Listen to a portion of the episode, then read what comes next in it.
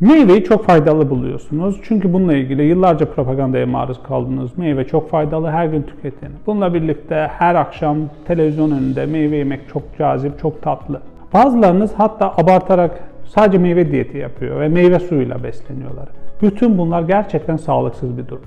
Neden? Sadece meyveyle beslendiğinizde günlük olarak 2500-3000 kaloriyi meyveden almak demek. Bu da yaklaşık 3-4 kilo meyveye tekabül ediyor.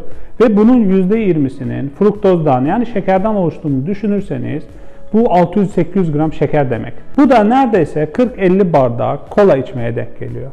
Yani sonuç olarak bu gerçekten sağlıksız bir durum. Diğer taraftan meyvenin, meyve şekerinin iştahla direkt ilişkisi var. Özellikle grenin hormonu bizim açlık ve tokluğumuzu belirleyen hormondur. Genellikle aç olduğumuzda maksimum seviyeye iner, tok olduğumuzda minimuma iner. Ama meyve şekerinin Ghrelinin artırma özelliği var. Yani siz tok olsanız bile meyve tükettiğinizde grelin hormonu yükselir, iştahınız artar ve yine yemek isteği ortaya çıkar. Diğer taraftan meyvenin dopamini artırdığı için daha fazla tüketme isteği yarattığını unutmamanız gerekiyor. Sonuç olarak 30 gün boyunca meyve tüketirseniz bu bir sürü riski beraberinde getiriyor demektir. Nedir bu riskler? Karaciğerin yağlanması, insülin direncinin riskinin ortaya çıkması, diğer taraftan bunların birleşiminde diyabet riskiniz ortaya çıkar. Bu da kalp krizi ve kalp hastalıkları riskini ortaya çıkarmış olur.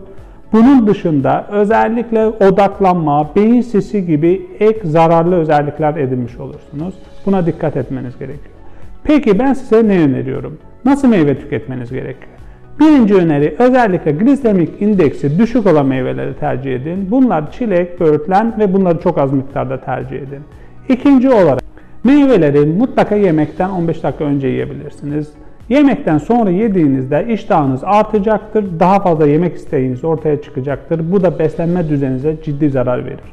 Üçüncü olarak Meyveyi mutlaka limon suyuyla veya limonla birlikte tüketmeniz çok önemlidir. Çünkü limondaki ekşilik dopamin salınmasını azaltır ve daha fazla yemek isteğinizin önünde engel olur. Bu konuda herhangi bir sorunuz varsa yorumlarda paylaşın. Teşekkür ederim.